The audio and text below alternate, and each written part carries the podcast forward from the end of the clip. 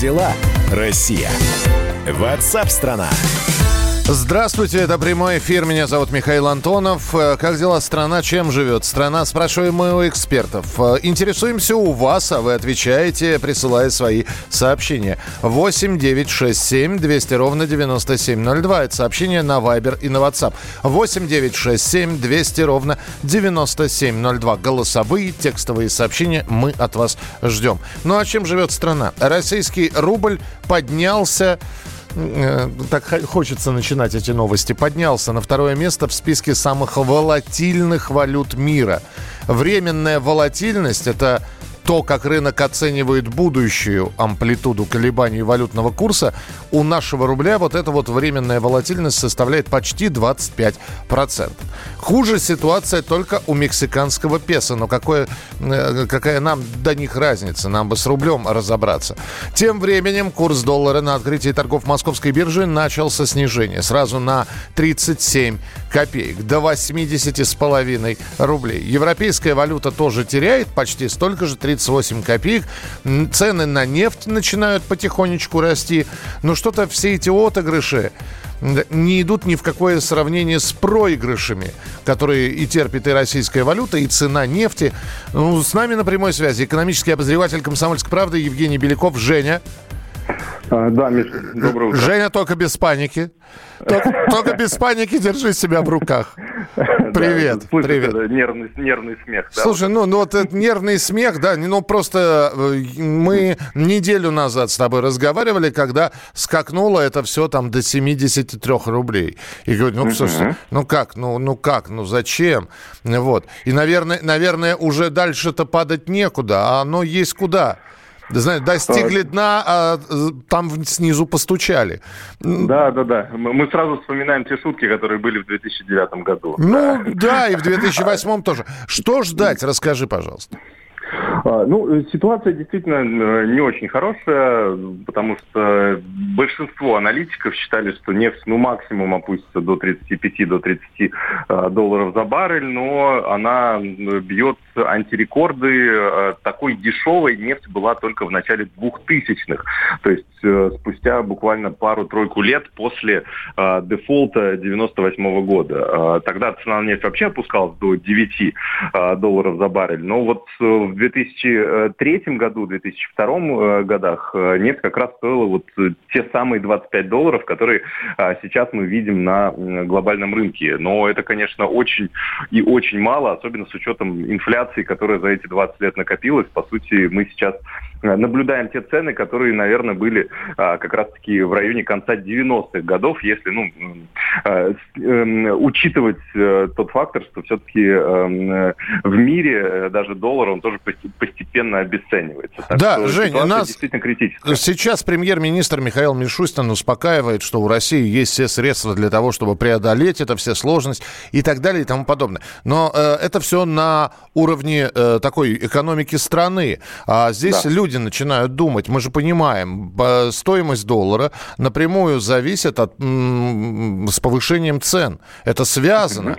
Цены будут повышаться. Э, что делать? Э, какие счета открывать, какие закрывать. Вот. И uh я понимаю, что у нас есть кубышка под названием э, Фонд национального достояния. И э, можно оттуда тратить деньги. Вот э, здесь как? А, ну, здесь надо э, на три части, наверное, разделить э, ответ на вопрос. То есть, с одной стороны, э, бюджет, да, то есть правительство действительно говорит, что у нас есть финансовая подушка безопасности, мы ее долго копили, э, 150 миллиардов долларов там лежит, и, соответственно, сейчас, когда э, мы ну, недополучаем доходы от нефти, мы начинаем эту кубышку использовать. Вот, собственно, об этом и говорит премьер-министр, что у нас есть все средства, чтобы преодолеть финансовый кризис. Но вопрос в том, насколько низко упадет цена на нефть и насколько быстро исчерпаются резервы Фонда национального благосостояния. Эм, расчеты делались только на, э, на уровень 30 долларов за баррель, ниже особо никто не ходил, потому что думали, что это невозможно. И как долго цена на этом уровне продержится, вот, собственно, от этого и будет зависеть, как быстро у нас будут истощаться запасы. На год-полтора нам точно их хватит. Вот, но никто не знает, как долго продлится этот кризис.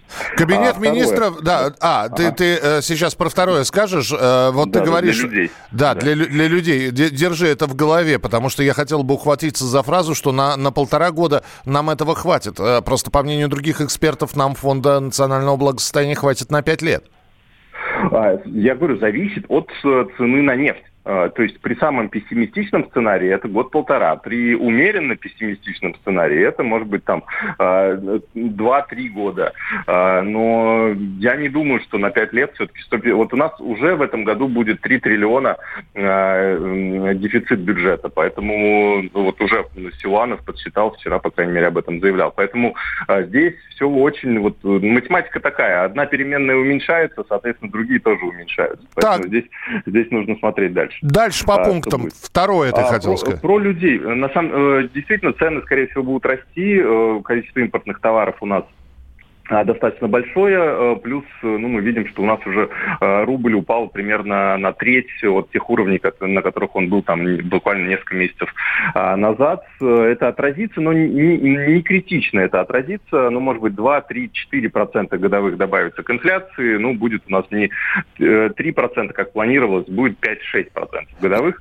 А, тем более, что резко инфляция в гору не пойдет, эм, потому что будет снижаться спрос в экономике. Опять опять ухвачусь за твои слова. Я напомню, что в прошлый кризис в 2014 году правительство да. вводило такие регуляторные меры, когда э, был запрет, мораторий на повышение цен на продукты первой необходимости. Ну, там такой мораторий, честно говоря, был. Э, не повышать цены больше, чем на 20% в течение месяца. Ну, ну, собственно... Все, все понятно, да, да. из твоих слов сейчас было. У нас, на самом деле, рынок, рыночные механизмы работают э, лучше, чем э, какие-то вот другие. А, самое серьезное, что сейчас предстоит, с чем придется справиться, это Э, снижение э, доходов населения. Э, и даже не в долларовом выражении, а вообще в принципе, потому что нынешний кризис, он не финансовый. То есть предыдущие кризисы были финансовыми. То есть, грубо говоря, совершался, ну, банкротился какой-то банк, ну и дальше уже все по цепочке развивалось. Или там страна какая-то объявляла дефолт, в частности наша. А сейчас кризис недопроизводства. То есть все заводы остановились, ну, многие, по крайней мере, остановились. Деловая активность во многих странах утихает спрос, э, спрос падает, и, соответственно, это уже начинает э, в какой-то мере отражаться на российской экономике, то есть э, компании сейчас активно думают насчет того, на чем бы сэкономить. Естественно, одна из возможностей сэкономить – это снижать зарплаты для сотрудников или увольнять часть сотрудников. Поэтому, если вот наш слушатель помнит 2009 год, то тогда было достаточно много сокращений на различных различных предприятиях. Да-да-да, тогда было такое а, главное поэтому... слово оптимизация да. производства, да. Да, даже был такой сайт сократили.ру, я помню, на котором э, ежедневно сообщали, сколько, сколько людей где сократили. А, поэтому э, вот к этому нужно готовиться, нужно понимать, что это, это, это будет. И э, если э, у вас еще есть рабочее место и, и, соответственно, есть хороший доход, нужно по максимуму откладывать деньги в резервный фонд э, на случай вот э, негативного э, развития событий, снижения зарплаты и так далее. Жень, спасибо тебе большое. Евгений Беляков, экономический обозреватель «Комсомольской правды», был у нас в прямом эфире. Э, как будем с этим справляться? Как настроение, хочется у вас спросить вот от всех этих новостей, с которыми мы продолжим вас знакомить через несколько минут. 8 9 6 7 200 ровно 9702. Жизнь бывает разная, для кого опасная а кому идти по краю кажется верней. Ты поймешь, как рисковал ей. Когда на пороге дома встанешь у дверей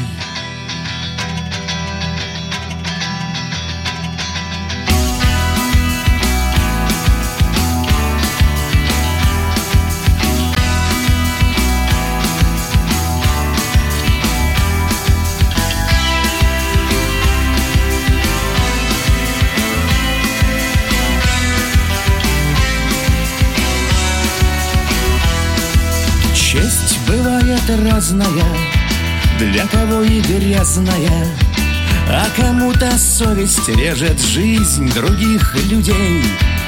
Ты поймешь, как это важно Когда на пороге дома встанешь у дверей. Жизнь бывает разная, для кого напрасная. А кому весь мир, играя, вертится быстрей Ты поймешь, что все возможно. Когда на пороге дома станешь у дверей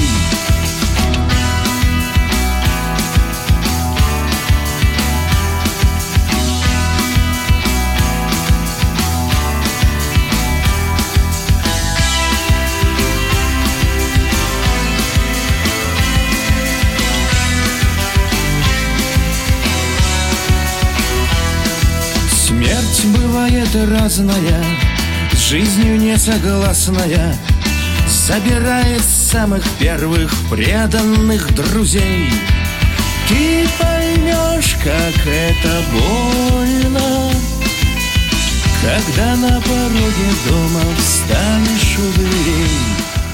Группа Кукрыниксы на радио «Комсомольская правда» в программе WhatsApp страна». Меня зовут Михаил Антонов, и мы поговорим а, через несколько минут про удаленную работу. Потому что есть такое мнение, что не все с этой удаленной работой вернутся на работу, когда вот эти вот смутные времена закончатся. Оставайтесь с нами. Самые осведомленные эксперты Самые глубокие инсайды. Самые точные прогнозы. Точные прогнозы. Знаем все лучше всех. Ведущие. Неудержимый Мардан и прекрасная Надана Фридрихсон. Первая радиогостинная «Вечерний диван» на радио «Комсомольская правда». Два часа горячего эфира ежедневно по будням в 6 вечера по Москве.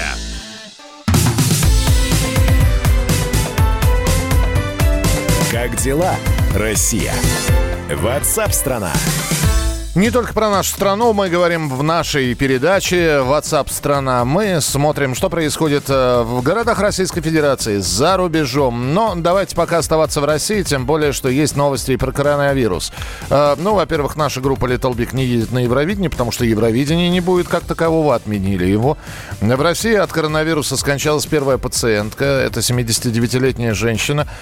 Смерть наступила из-за пневмонии на фоне тяжелой сопутствующей патологии. У нее было целый ряд целый букет заболеваний и э, плюс еще коронавирусная инфекция. За последние сутки число зараженных коронавирусом в России выросло до 147 человек. Из них в Москве 86.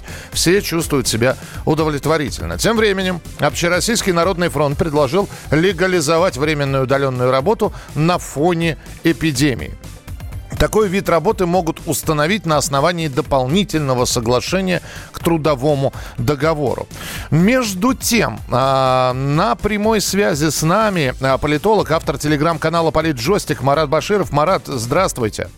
Добрый день. Вы в своем телеграм-канале задали риторический вопрос, и э, я, собственно, хотел бы знать, а вы сами-то ответ, ответить на него сможете? Кто вернется после этой удаленной работы и все ли вернутся на свое основное место работы? У нас не только же коронавирус, у нас, видите, экономический кризис, и мы сегодня уже несколько минут назад вспоминали такое совершенно прекрасное слово э, из 2008 оптимизация производства. Что скажете, Марат? Фат. Да. Ну, я хочу сказать, что, конечно, это правильное решение, во-первых, уравнять тех, кто работает на удаленке, и тех, кто работает, кто работает офлайн. Но вернуться, на мой взгляд, конечно, не все. Вернутся те, кто все-таки э, будет вынужден по нашему законодательству продолжать э, штамповать э, бумажки. У нас э, государство все-таки не полностью перевело на цифру те сервисы, которые нужно было перевести. Сейчас, наверное, все-таки что-то сделают. Точно, значит, вернутся те, кто занимается бухгалтерией, те, кто приклеивают этикетки вместо того, чтобы поставить э, цифровые метки. Угу. А вот не вернутся, конечно, те, э, кого ну, выявят в виде такого слабого звена. То есть окажется, что можно без них будет обойтись. Вот эти э, узкие, что называется, да, в общем, такие вот вещи э, в производственных процессах, которые без удаленки не выявишь, они сейчас все скроются, и этих людей начнут увольнять. То есть станет понятно, что ну, цифровизация или вообще ненужность этих итераций – она будет очевидная. Марат, я просто... будут принимать решения. Я просто хотел бы напомнить тот самый 2008 э, год, когда как раз и началась оптимизация производства. И удивительная штука получилась, что на некоторых производствах количество начальников и замов не сократилось, а увеличилось. А под вот эту оптимизацию попали обычные работники. Просто, э, например, из трех человек в офисе увольняли одного, и работу трех человек распределяли на двух. Вот такая вот странная оптимизация была. А это закономерно, это понятно, потому что начальники всегда уходят последним, во-первых, с корабля, как и э, капитаны, а во-вторых, э, становятся понятными в первую очередь очень простые действия обычных э, сотрудников, что их можно заменить. Их можно заменить э, машиной. Можно вместо двух человек э, посадить одного. А вот начальники, конечно, будут оставаться до конца. Значит, пока в какой-то момент собственник не посмотрит и на них. Вот так устроена наша жизнь, так у нас устроена пищевая цепочка в бизнесе. Тогда самый э, прямой вопрос и самый прямой ответ я жду. Вы э, э, подразумеваете в этом году, вот э, написав об этом, увеличение количества безработных и э, в разы, э, ч, ну, в несколько раз вырастет количество безработных в России? Это совершенно точно. Мы с вами слышали, например, Грефа, который сказал, что он поувольняет всех своих сотрудников из обычных офисов. И это было бы сделано и без э, коронавируса и перевода на удаленку. А коронавирус просто ускорит этот процесс. Ясно, Марат, спасибо большое, что были с нами в прямом эфире. Автор телеграм-канала «Политджойстик» Марат Баширов. Как дела, Россия? Ватсап-страна! Ну вот теперь угроза увольнения домокловым мечом – повисла над каждым. А я считаю, что незащищенных нет у нас. Ну, если вы, конечно, не начальник, не руководитель фирмы, компании или отдела, и на вас не приходятся, э, на вас не зациклены все задачи и установки, которые выполняются на вашей работе. В России могут разрешить врачам ставить диагнозы через интернет. Фонд развития интернет-инициатив предложил ускорить принятие поправок, которые разрешат врачам дистанционно ставить диагнозы и назначать лечение. Это поможет, как считается, справиться с эпидемией коронавируса и попутно снизит риски заражения для медиков и пациентов. Удивительно. Ну, про, понятно, что это такой э, аналог или э, ответвление от телемедицины. Вот сейчас с нами на прямой связи со студией врач скорой помощи Михаил Коневский. Миш, приветствую. Миш, привет, добрый день. Миш, я тебе сейчас перечислю симптомы. Я тебе Давай. сейчас симптомы э, коронавируса. А ты да. мне скажешь, сколько заболеваний под эти симптомы могут подойти. Давай. Насморк, боль в горле, кашель, повышение температуры тела до 38 градусов, дыхательная недостаточность. Значит, здесь может быть и ангина, и ОРЗ, и ларингит, и фарингит, и что угодно, понимаешь? Потому что диагноз коронавирус, либо диагноз гриппа ставится на основании того, что дел берут мазки из зева. Угу. Вот, делают анализы и уже потом ставят окончательный, окончательный диагноз. То есть а, а, диагноз по телефону, по, допустим, по скайпу поставить невозможно. Можно дать рекомендации, кому обратиться, к какому специалисту конкретно. Вот. А поставить диагноз можно, опять же, только предположительный. Как это ставит, допустим, бригады скорой помощи, если они нарываются на хирургический диагноз, на урологический или гинекологический. Мы ставим, можем поставить 2-3 диагноза и привести в тот стационар, где есть данные специалисты. Ну, а дальше уже, да, мет, методом исключения. И все... Конечно. Да, но, но тем не менее, вот эта вот история, когда могут разрешить врачам ставить диагнозы через интернет. Миш, я сейчас хочу задать вопрос уже как к врачу. Давай. У которого есть ответственность, у которого, э, помимо клятвы Гиппократа, есть, в общем-то, нормальная ответственность гражданская и уголовная, кстати говоря. Вот ты рискнешь поставить через интернет диагноз? Я могу поставить предположительный диагноз и посоветовать больному или его родственникам, кому обратиться, чтобы уже поставили окончательный диагноз. То есть три, три, ана... три, трижды, трижды оговориться, что, ребята, это не окончательно, да. нужно подтверждение. Да, потому что я когда даю советы, допустим, выпить чай с медом или чай с лимоном, я всегда говорю, если нет аллергии на йод или лимон. Вот чай с медом, прошу прощения. Если нет аллергии на мед, если нет аллергии на лимон, тогда можно применять эти средства, значит, при, допустим, каком-либо заболевании, первый день поднялась температура хотя бы. Вот, надо промывать организм соками, чаями, компотами и так далее. Я всегда говорю, то есть, и я говорю, пройти надо того-то, того-то специалиста, сдать такой-то, такой-то анализ, и уже на основании данных этих анализов можно поставить диагноз. Но поставить диагноз я могу, понимаешь, Миш, только когда уже конкретные есть, конкретная симптоматика. Вот э, пару лет назад я поставил диагноз матери своего знакомого, когда он мне рассказал всю симптоматику. Я говорю, Сережа, Здесь кишечная непроходимость. Вызывай бригаду, надо ехать в больницу. Через пару-тройку дней он мне позвонил, Мишка, огромное тебе большое спасибо, ты все сказал правильно. Там действительно кишечная непроходимость. То есть можно поставить диагноз, если ты можешь смоделировать и понять, что от тебя хочет больной или его родственник. Ну и если, вот и, и если вводных данных достаточно. Миш, спасибо большое. Михаил Коневский, врач скорой медицинской помощи, был с нами в программе WhatsApp страна. Спасибо, что присылаете свои сообщения, читаю их внимательно. Нет никакой эпидемии, пишет Артемчик. Да нет, конечно, нет, все выдумали. Мы продолжим через несколько минут. Оставайтесь с нами. 8 9 6 7 200 ровно 9702. Это сообщение текстовые, голосовые. Присылайте. Есть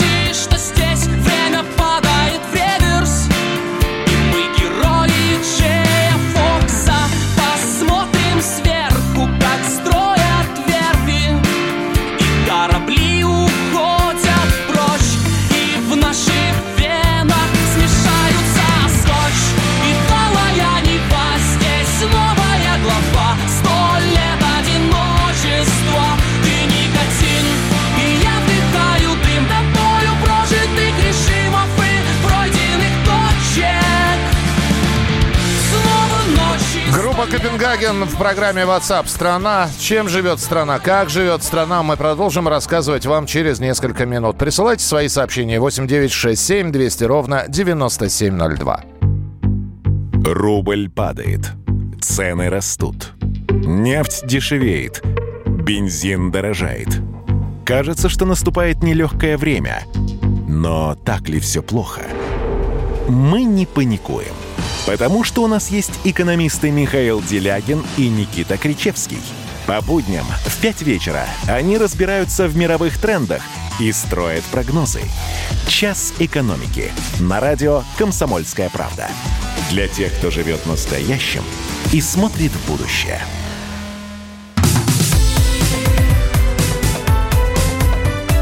Как дела, Россия? Ватсап-страна! Это прямой эфир. Присоединяйтесь к нам. Что еще делать а, в условиях таких вот информационных атак? То коронавирус, то курс доллара, то нефть, то еще что-нибудь. Мы э, выдаем только факты. Мы, э, во-первых, их проверяем. Во-вторых, эксперты у нас в эфире, которые расскажут, помогут подскажут. Ну и ваше сообщение, конечно, 8967 200 ровно 9702. Меня зовут Михаил Антонов. Здравствуйте. Присоединяйтесь к нам.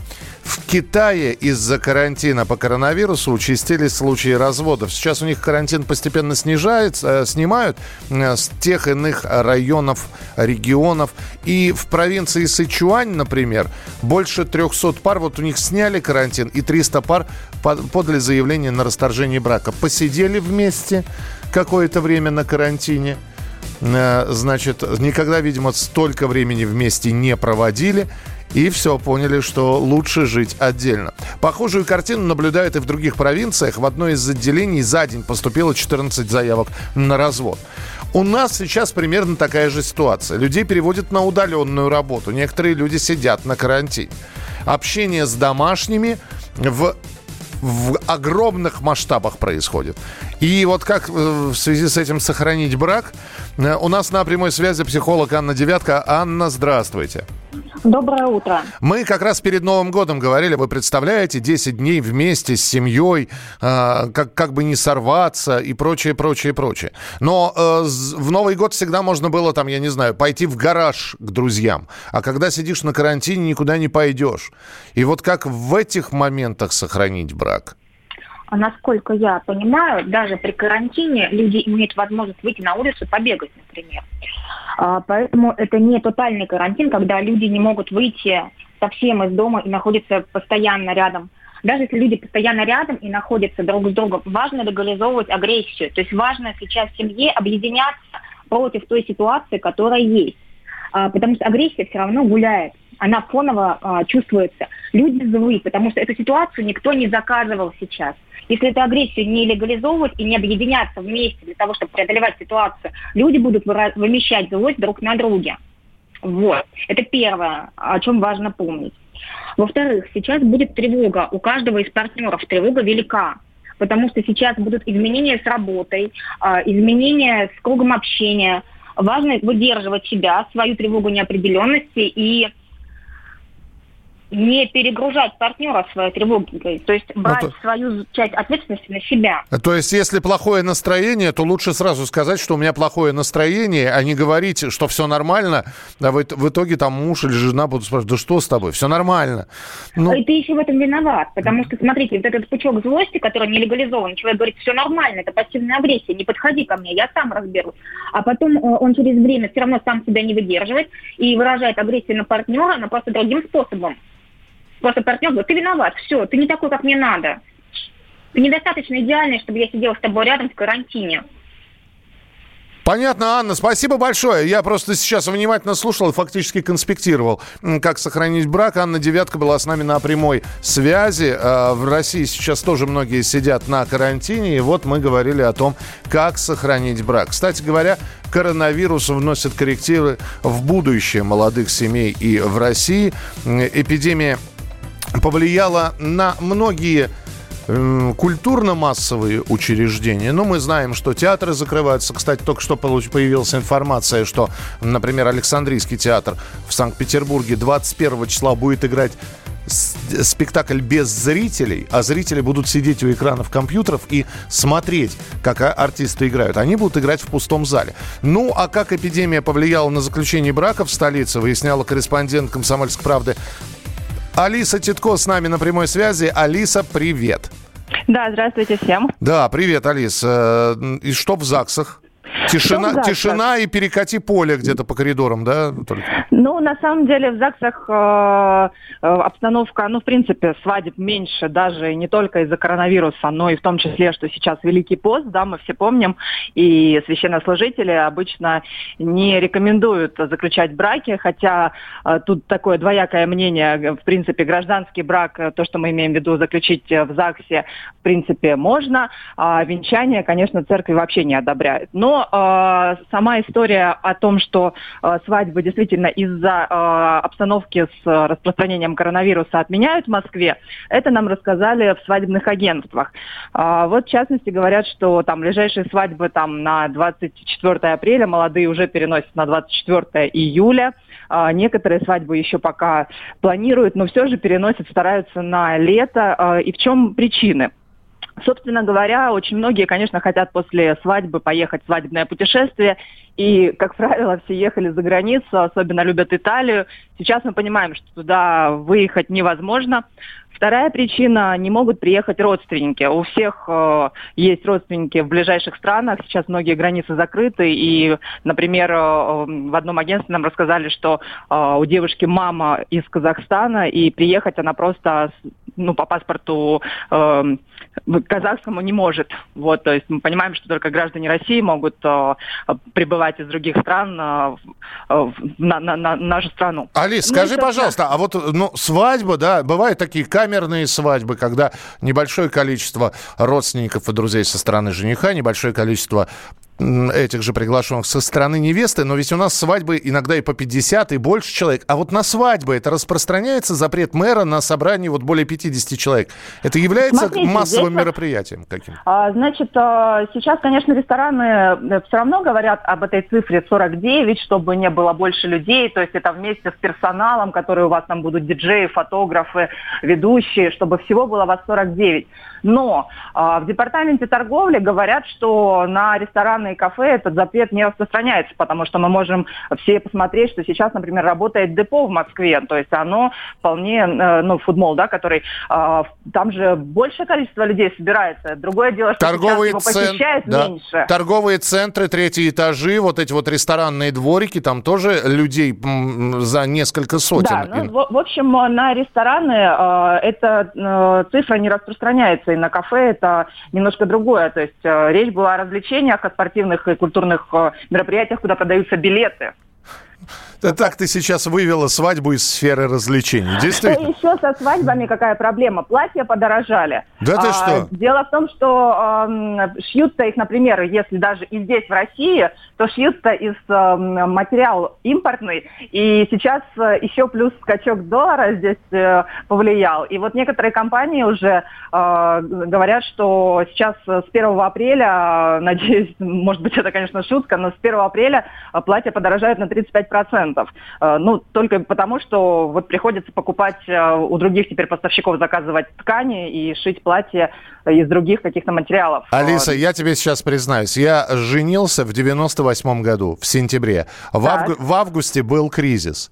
Я тебе ага. могу сказать, если женщина решила, то никакой кризис на покупку платья и на свадьбу не может повлиять. Это если она так решила. Алис, спасибо тебе большое, что ты была вместе с нами. О том, как э, эпидемия повлияла на заключение брака, в столице выясняла корреспондент «Комсомольской правды» Алиса Титко. Оставайтесь с нами. В начале следующего часа мы продолжим рассказ, разговоры с экспертами. Ваши сообщения обязательно будем читать. 8 9 6 7 200 ровно 9702. Это WhatsApp страна. Как живешь, страна?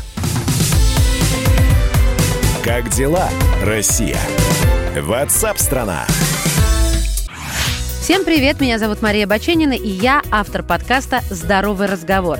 Подписывайтесь на мои подкасты на всех популярных платформах, ставьте лайки и присылайте свои темы, интересные вам, на почту подкаст собачка.phkp.ru.